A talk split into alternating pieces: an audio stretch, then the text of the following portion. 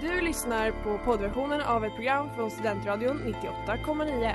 Alla våra program hittar du på studentradion.com eller där poddar finns.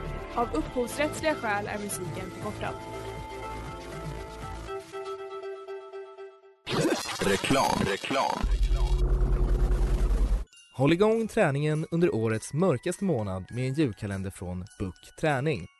Öppna en lucka varje dag med ett nytt träningspass som är både utmanande och roligt. En aktiv julkalender perfekt för dig som vill räkna ner till jul tillsammans med familj och vänner genom fysisk aktivitet och träning. En julkalender som passar alla. Gå in på bookträning.se och klicka hem ditt exemplar redan idag.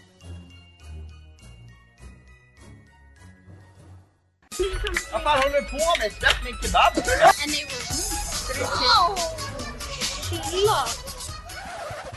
Hej och välkomna till www, din handbok till internets alla trender här på Strandradion 98,9 med mig, Anna Moa. Och mig, Elisa. För några dagar sedan så orsakade influensen Margot Ditz ramaskri eh, när hon i en video kunde ses filma och skratta åt en utslagen man i hennes trapphus. Har du sett den här videon, Jag har sett videon. Yes. Det var en skandal, minst sagt, kan man kalla det. Absolut. Eh, för folk upplever att det kändes inhumant och respektlöst och allt däremellan. Och det kan man ju kanske hålla med om. Det kan man. Det kan man. Väldigt onödigt. Men det här med att influencers skapar olika skandaler. Det är ju ingen nyhet. Det är gammalt som tiden själv. Det är gammalt som tiden självt. Man har gjort det i all oändlighetens tider. Och i vissa tider så har det till och med varit en influencers uppgift. Vi tänkte idag blicka bakåt till en tid då annan lag och ordning rådde på internet. Där skandaler inte nödvändigtvis betydde någonting dåligt utan att det snarare var någonting som gödde influencernas framgång.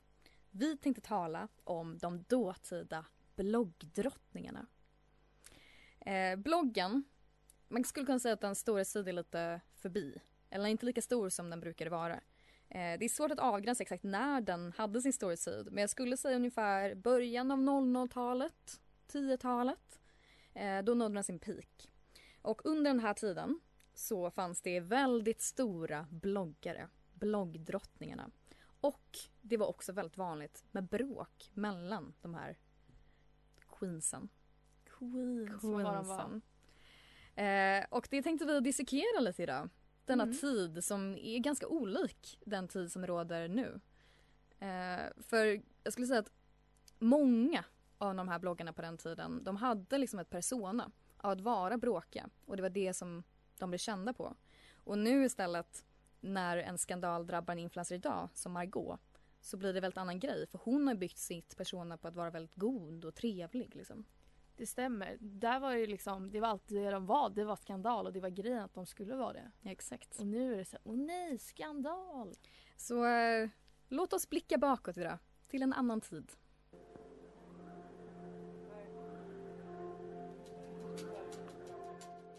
Det där var Neonljusen med Sara Parkman. Välkomna tillbaka till dagens bloggavsnitt. Vi ska börja med den allra största. Eh, Alexandra Barbara Nilsson, född 18 april 1991. Mm. Vad säger det än? Kanske inte så mycket. Jo, hon är ganska känd i Eh, sitt vanliga namn också. faktiskt. Ja. Men hon är ännu, ännu mer känd under sitt tidigare bloggnamn Kissy. Kissy.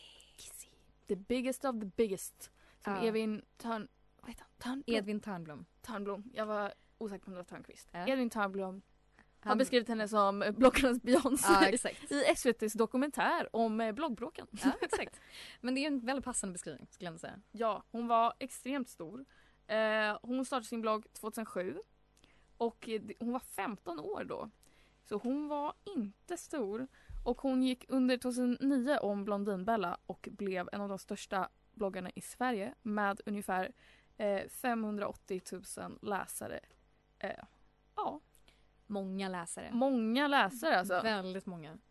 De, eh, och hon skrev då bara om eh, sitt liv, Mm. sina vänner, sina fester hon gick på. Mm. Och jag har ju då kollat upp, hon var väldigt kontroversiell också känner jag att vi måste Ja.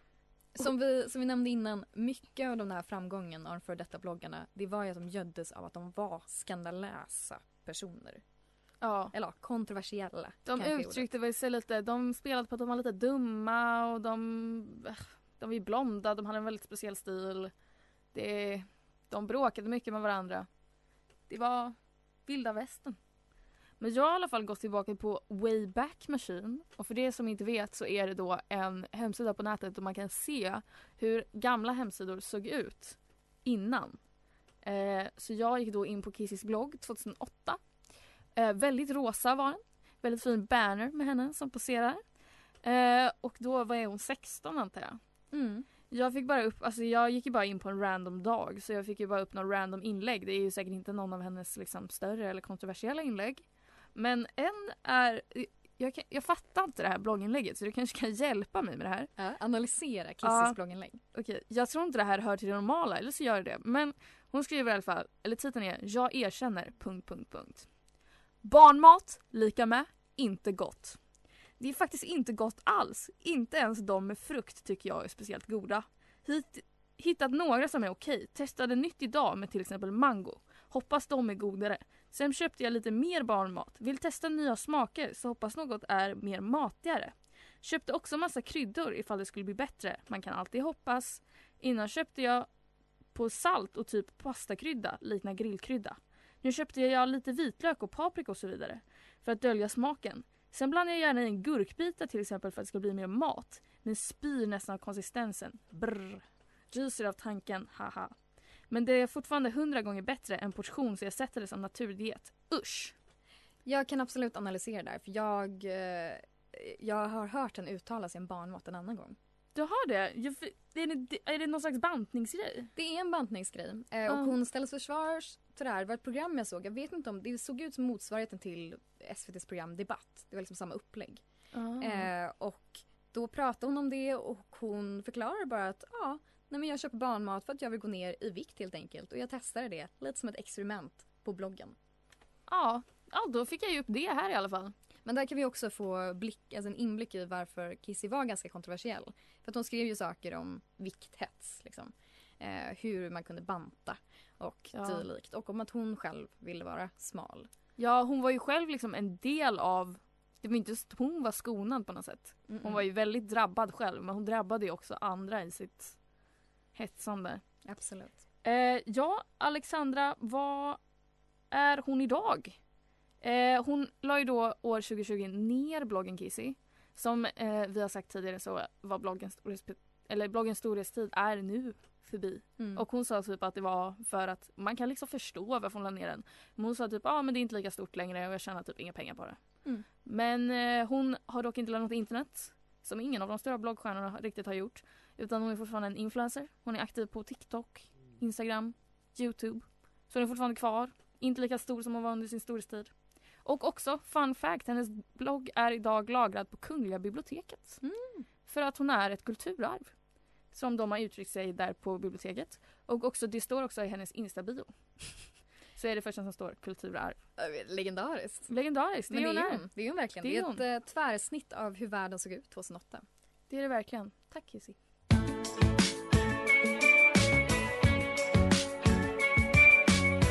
Det var Solange med Lloyd. Nu tänkte jag att vi ska vända blicken mot en av de största provokatörerna i bloggvärlden.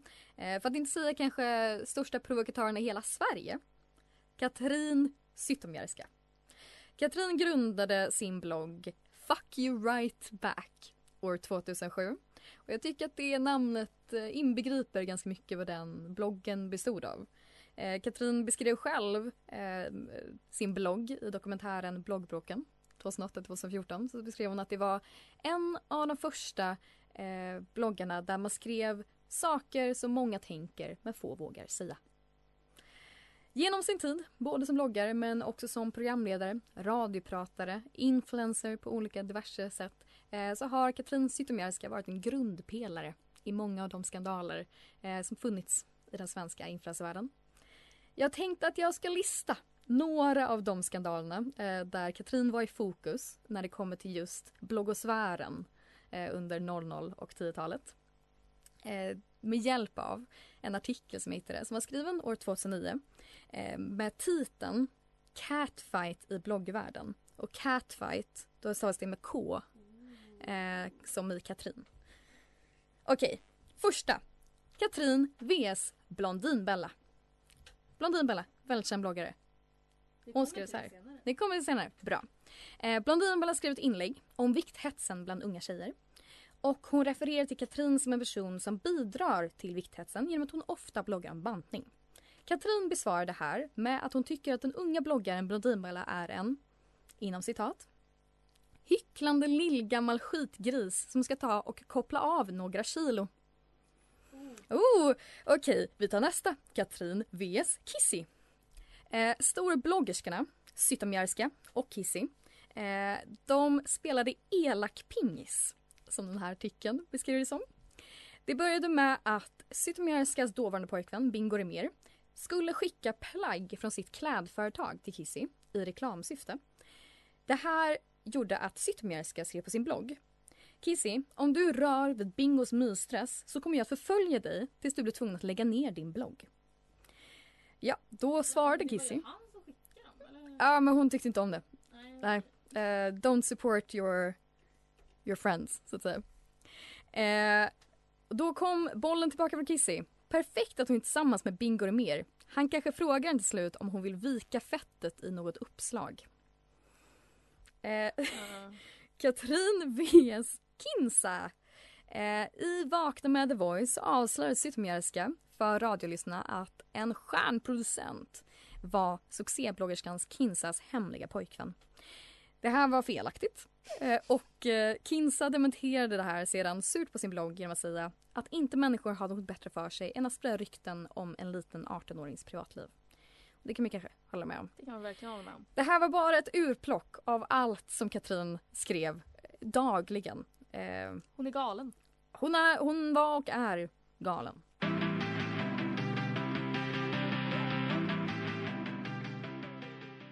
Det där var Jag vill inte vara din kompis med Hemliga klubben. Nu så ska vi fortsätta med Pau. Mm.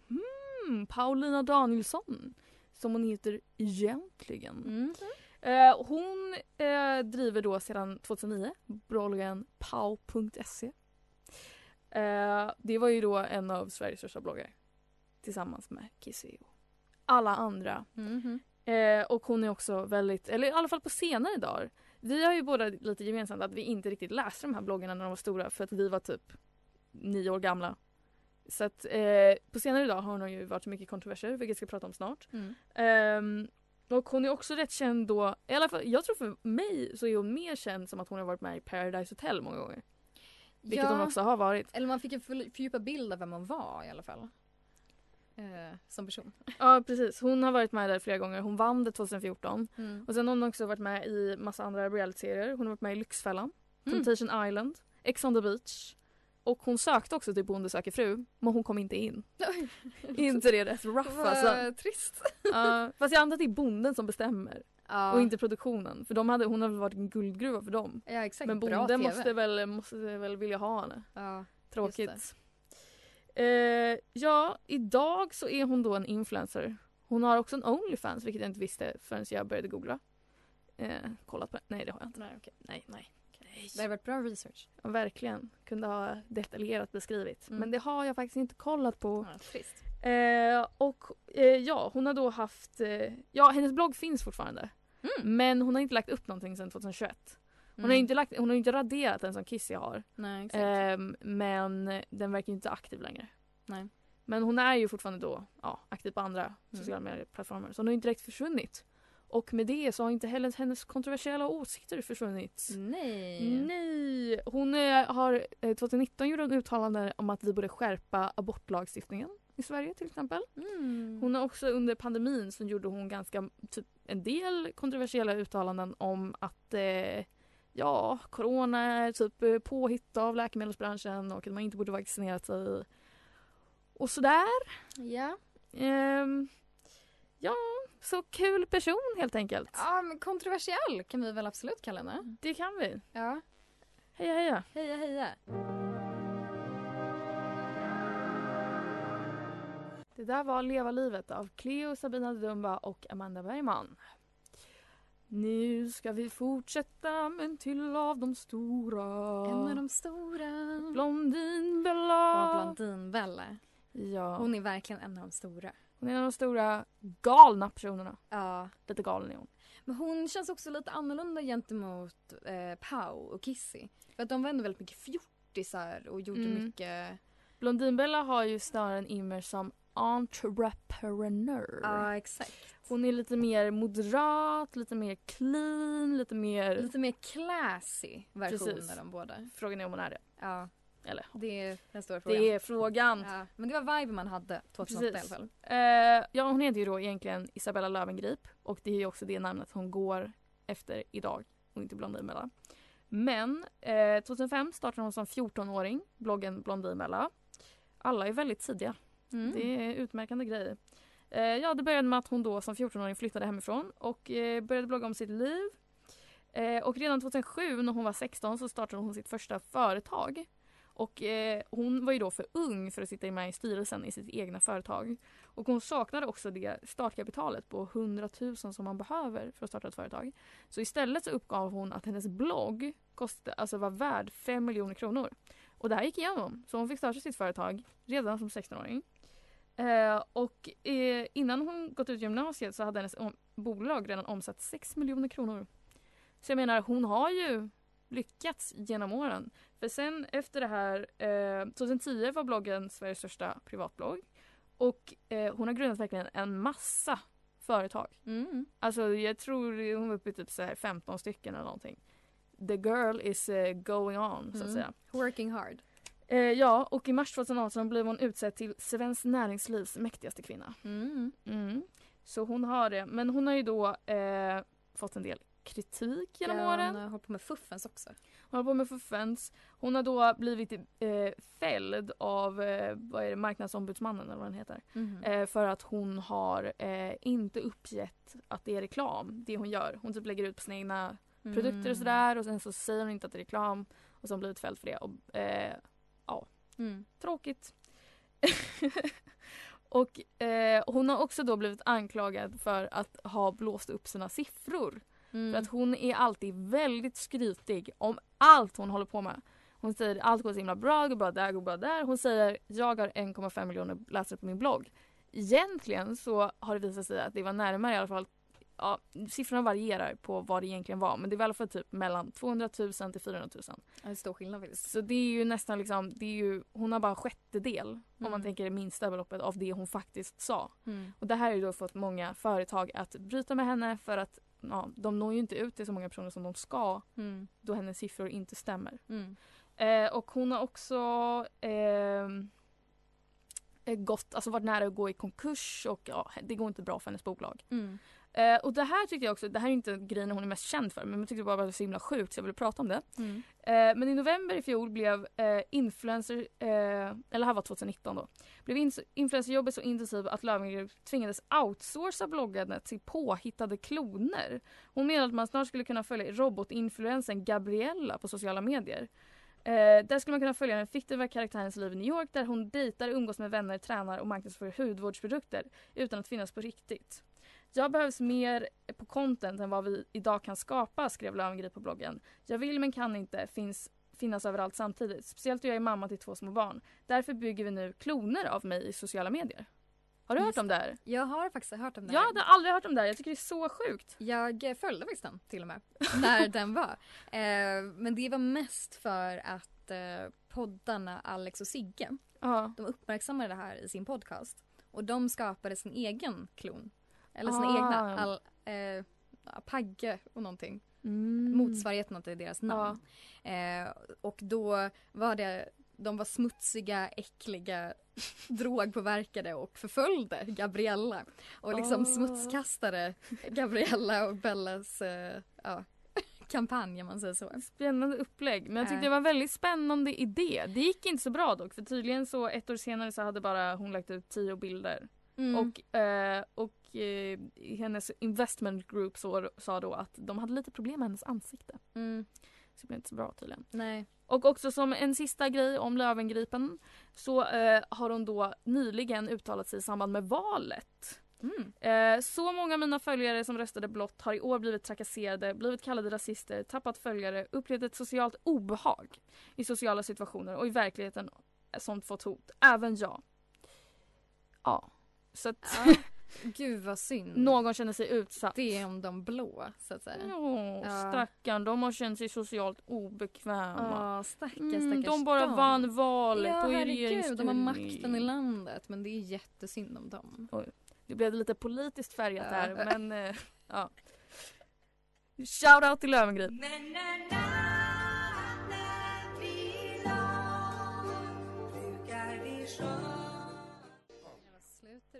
Med Aki. Nu ska vi vända blicken mot en mycket snällare bloggerska som inte ställer till med så mycket bråk eh, men som däremot drabbades av en väldigt stor skandal. En till och med så stor skandal att det nästan innebar slutet på hennes karriär. Dun, dun, dun. Fouki. Fouki Soirak. Eller Fouki Style som hon hette där ett tag i början av hennes blogg. Eh, Fouki, hon startade sin blogg hösten 2008. Hon var då 17 år gammal, bodde i Umeå och pluggade andra året i gymnasiet. På bara ett halvår så hade det blivit en av Sveriges mest lästa bloggar.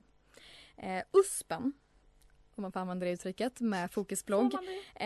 eh, var att den hade väldigt mycket japanska influenser. Hon blockade om söta saker, dagens sötisar liksom ett stående inslag väldigt länge på hennes blogg. Eh, och asiatisk mode, asiatisk mat. Eh, väldigt tiden, 2009, så var det väldigt populärt med sånt japanskt mode. Lolita. Kawaii. Kawaii-stil. Eh, Emo-stilen hämtade mycket inspiration från Japan. Eh, så väldigt mycket i tiden.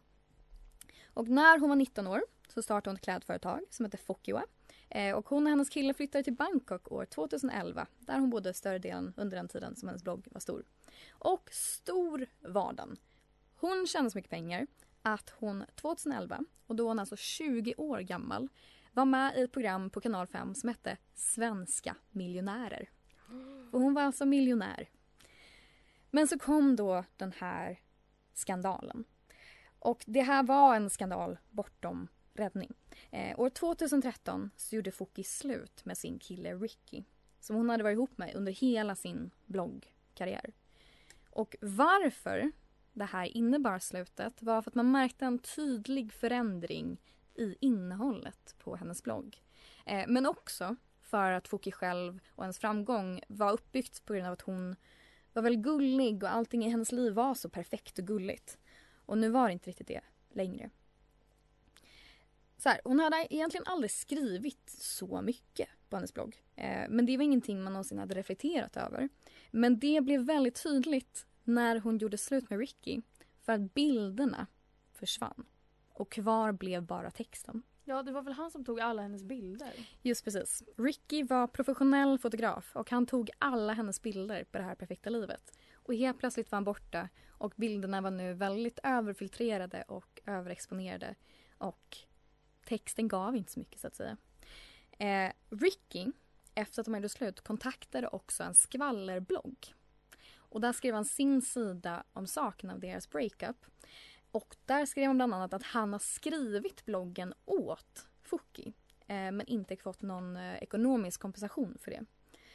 Och den här texten har jag tyvärr inte kunnat få tag på. Den är liksom borta ur cyberrymden. Eh, jag har bara kunnat få ta del av innehållet genom sekundärkällor. I ett blogginlägg av Fouki själv så skrev hon bland annat att det är inte sant, det som Ricky påstår i den här texten. Eh, men att han skrev inlägg som dagens sötisar. Eh, men det var bara för att hon ville hålla uppdateringen uppe och för att Ricky inte hade något fast jobb. Och det var ett gemensamt beslut mellan de båda. Och hon skrev också att Ricky hade skrivit det här på bloggen i protest för att han blev sårad. Och det verkar också som att det var så, för sen kom ett senare inlägg av Fouki. Och jag tänker att jag läser upp det här. Eh. Ricky kom förbi för ett tag sedan. Jag pratade med honom och förlät honom. Han sa att det han gjorde var onödigt. Han vet att han kunde undvika det men det blev som det blev på grund av de negativa känslorna som tog över honom. Jag vill verkligen att han ska kunna gå vidare. Jag har valt att finnas kvar i hans liv och vara hans vän. Samtidigt är jag jättenoga med att påminna honom om att det inte kommer bli oss igen. Det kommer att bli en lång process för honom att gå vidare. Men en vacker dag kommer han att finna sin lycka. Det vet jag. Fighting, Ricky! Lite nedlåtande. Det sjukaste inlägget någonsin! eh, ganska nedlåtande inlägg måste jag ändå säga. Verkligen. Vi får också reda på att det är hon som gjort slut, ska ju sägas. ja. Tycker jag ändå det låter som i det här inlägget. Eh, för det är han som ska gå vidare, inte hon. Alltså hon kanske bara är så sjuk liksom så hon vill skylla ifrån. Alltså, Ja, möjligen. Eh, och jag vet inte riktigt vem, vem som har rätt eller så. Men faktum kvarstår att Fokis blogg slutade vara det den en gång var. Den blev inte lika populär. Och idag så har inte Foki eh, världens, eller Sveriges största blogg. Hon, är, hon bloggar absolut fortfarande men den är inte särskilt stor överhuvudtaget. Hon får kanske en kommentar på sina inlägg. Eh, alltså. Ja, men det kan också ha att göra med tiden. Det där var ju runt den tiden som Kissy de också la ner sina bloggar. Blogg som medium började också dö ut kring den tiden. Det ska också sägas att hon låg också väldigt mycket i tiden. Hon var ju väldigt modern med det hon skrev om när hon skrev om det, om japansk kultur. Och det slutade också vara lika populärt just då. Eh, hennes klädföretag gick också i konkurs runt den tiden när det slut. Så det var mycket som liksom Stackars tjej alltså. men hon verkar vara mycket lycklig ändå. Hon är mamma. Hon är mamma. Hon är mamma. Och hon, hon har ett annat företag. Ett eh, hudvårdsföretag. Mm.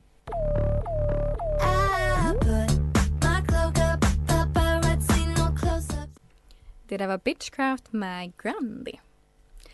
Nu är det dags för min favoritdel i programmet. Jag tänkte nämligen prata om en bloggare eh, som... Hon har inte riktigt drabbats av någon skandal under sin tid. Alltså mer att kanske folk liksom stört sig på hennes persona och den hon är. Eh, men eh, framförallt var hon bara en stor bloggare. Sandra Beijer. Din älskling. Ja, alltså en kvinna som... Jag skäms för att säga det, men har betytt väldigt mycket för mig. Jag var ju med Anna på Bokmässan cirka 2016 kanske. Och jag var då med när Anna träffade Sandra Beijer Mm. och grät. Så att eh, Ja. ja, det betydde väldigt mycket för mig. ja, ja. Hon har varit en stor del av min personliga utveckling. Vem är Sandra Beijer? Kanske man undrar då. Eh, hon började blogga 2005 och hennes blogg hette då 9 till 5. Eh, vilket var det hon kallades för då? Ett artistnamn. Eh, för på den tiden så bloggade hon tillsammans med sin vän som ett sätt att undkomma tristessen på det jobbet som de båda hade då. Ett jobb där man gick till jobbet 9 till 5. Därav namnet. Sedan fortsatte Sandra blogga, även utan sin vän och hennes blogg, blogg fortsatte att växa. Eh, men klientelet var nog lite annan än den för bloggare som Kissy eller Blondinbella, skulle jag tro. Eh, Sandra skrev om filmer hon ville tipsa om, små kärlekstexter som kanske mer kan liknas som små noveller än blogginlägg. Eh, och hade en klädsel som minst sagt skilde sig från Kissy eller Pau. Eh, Sandra hade kritvitt blonderat hår, stora klänningar, kjolar och en förkärlek för hårspännen som såg ut som glasögon.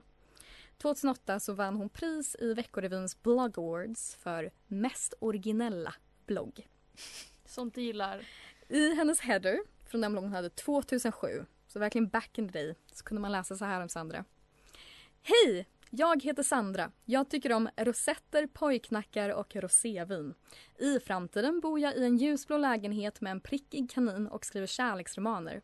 Mark Jacobs är husguden. Så man kan se att det finns också en viss likhet här med andra bloggare för hon tyckte uppenbarligen om märkeskläder. Mark Jacobs är Ja. Eh, ja. Och Sandra Beijer, hon har ju hållit sig kvar som bloggare. Till skillnad från många av de andra. Men det känns också som att hennes publik har väl växt med henne. Ja, ja absolut. Eh, f- för, ja, det stämmer. Också för att hon har hållit sig, absolut inte som samma person som hon var 2008. Men ändå ungefär på samma sätt. Medan Kissy kan titta tillbaks på sina blogginlägg som hon gör i dokumentären Bloggkrigen 2008-2014 kände det här är en helt annan person. Eh, så här tänkte inte jag, så här tyckte jag inte egentligen. Eh, ja. Sandra Beijer är en av mina största förebilder då. Kan man nästan säga. Eller hon var, hon var i alla fall det då jag började läsa henne först. Och jag läste henne ju också ganska långt efter hennes liksom storhetstid. Eh, jag började läsa henne 2014. Och hon, absolut att det var en stor blogg men hon vann inte längre pris på Veckorevyns blogg awards. Liksom. Eh, Läser du den idag? jo men det gör jag fortfarande. Oj, hur ofta? Hmm, kanske en gång i veckan skulle jag tro. Ehm, ja. Eh, hon, hon, är, hon har betytt mycket. Och hon har betytt mycket för många tjejer där ute tror jag. För de som inte kunde läsa Kissy eller Blondinbella eller Pau eller inte tyckte det var kul att läsa massa skandaler. För indie-tjejerna som ville De som var lite igen. speciella. de som var inte som andra tjejer. Men som också inte kände igen sig i de perfekta smala tjejerna. Och ville se någon som såg lite annorlunda ut. Men Sandra kanske är ganska perfekt och smal. Eh, och som också skrev om sina olyckliga stunder. Eh, Sandra smutskastar ingenting eller Absolut att hon visar upp ett ganska perfekt liv som man gör i en blogg. Men hon skrev också väldigt mycket om sina olyckliga tonår och olyckliga kärlek.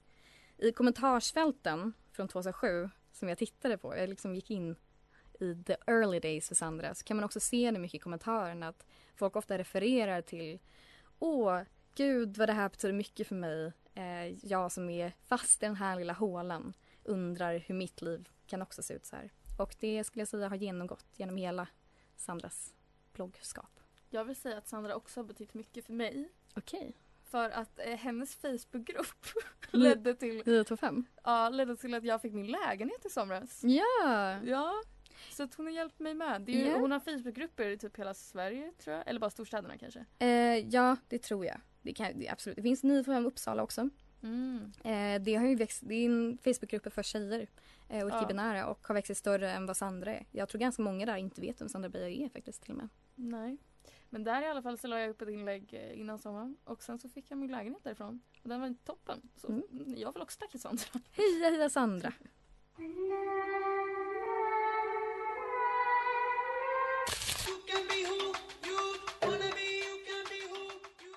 Det där var Beep av M.I.A. Todag, todag, today. Dag! Oh, a little bit of an international twist. Swinglish! Today we've discussed eh, tidiga bloggare från Sverige. Ja, De var stora. De tjafsade mycket. mycket. Det var mycket vikthets, eh, Mm. personliga påhopp. Mm. Eh, ja, Mm, det var roligt. Det var smutsigt. Mm. Eh, ganska glad att internet inte ser ut så nu men också lite tråkigt. Får man säga Nej, Ja, det borde ju inte se ut så. Nej. Alltså grejen nu ser det ju lite samma ut. Alltså det är ju fortfarande smala, snygga tjejer. Bara att det Mm. talas inte rakt ut om hur mycket de bantar eller längtar efter att vara smala. Nej, så Det det att det är det är snarare som att de har gått och gömt sig. Mm. Det hetsar mer... eh, In, internt. Mm, Mm. det, ja, ja, det är tråkigt. Eh, men vi har också pratat om lite renare bloggare eller bloggare vi Mm. tycker om och har läst. Vi båda har läst Foki, även om det kom fram. Och Mm. du har pratat om Sandra Beijer som är din älskling. Just det. Ehm, ja, bloggare. Mm. Det, deras tidsålder kanske har dött. Men idag, just idag har de återupplivats. Ja, I det alla fall de. Lite grann. stund. Mima skandalöst tills nästa gång. Du har lyssnat på poddversion av ett program från Studentradion 98,9. Alla våra program hittar du på studentradion.com eller där poddar finns. Och kom ihåg, att lyssna fritt är stort, att lyssna rätt är större.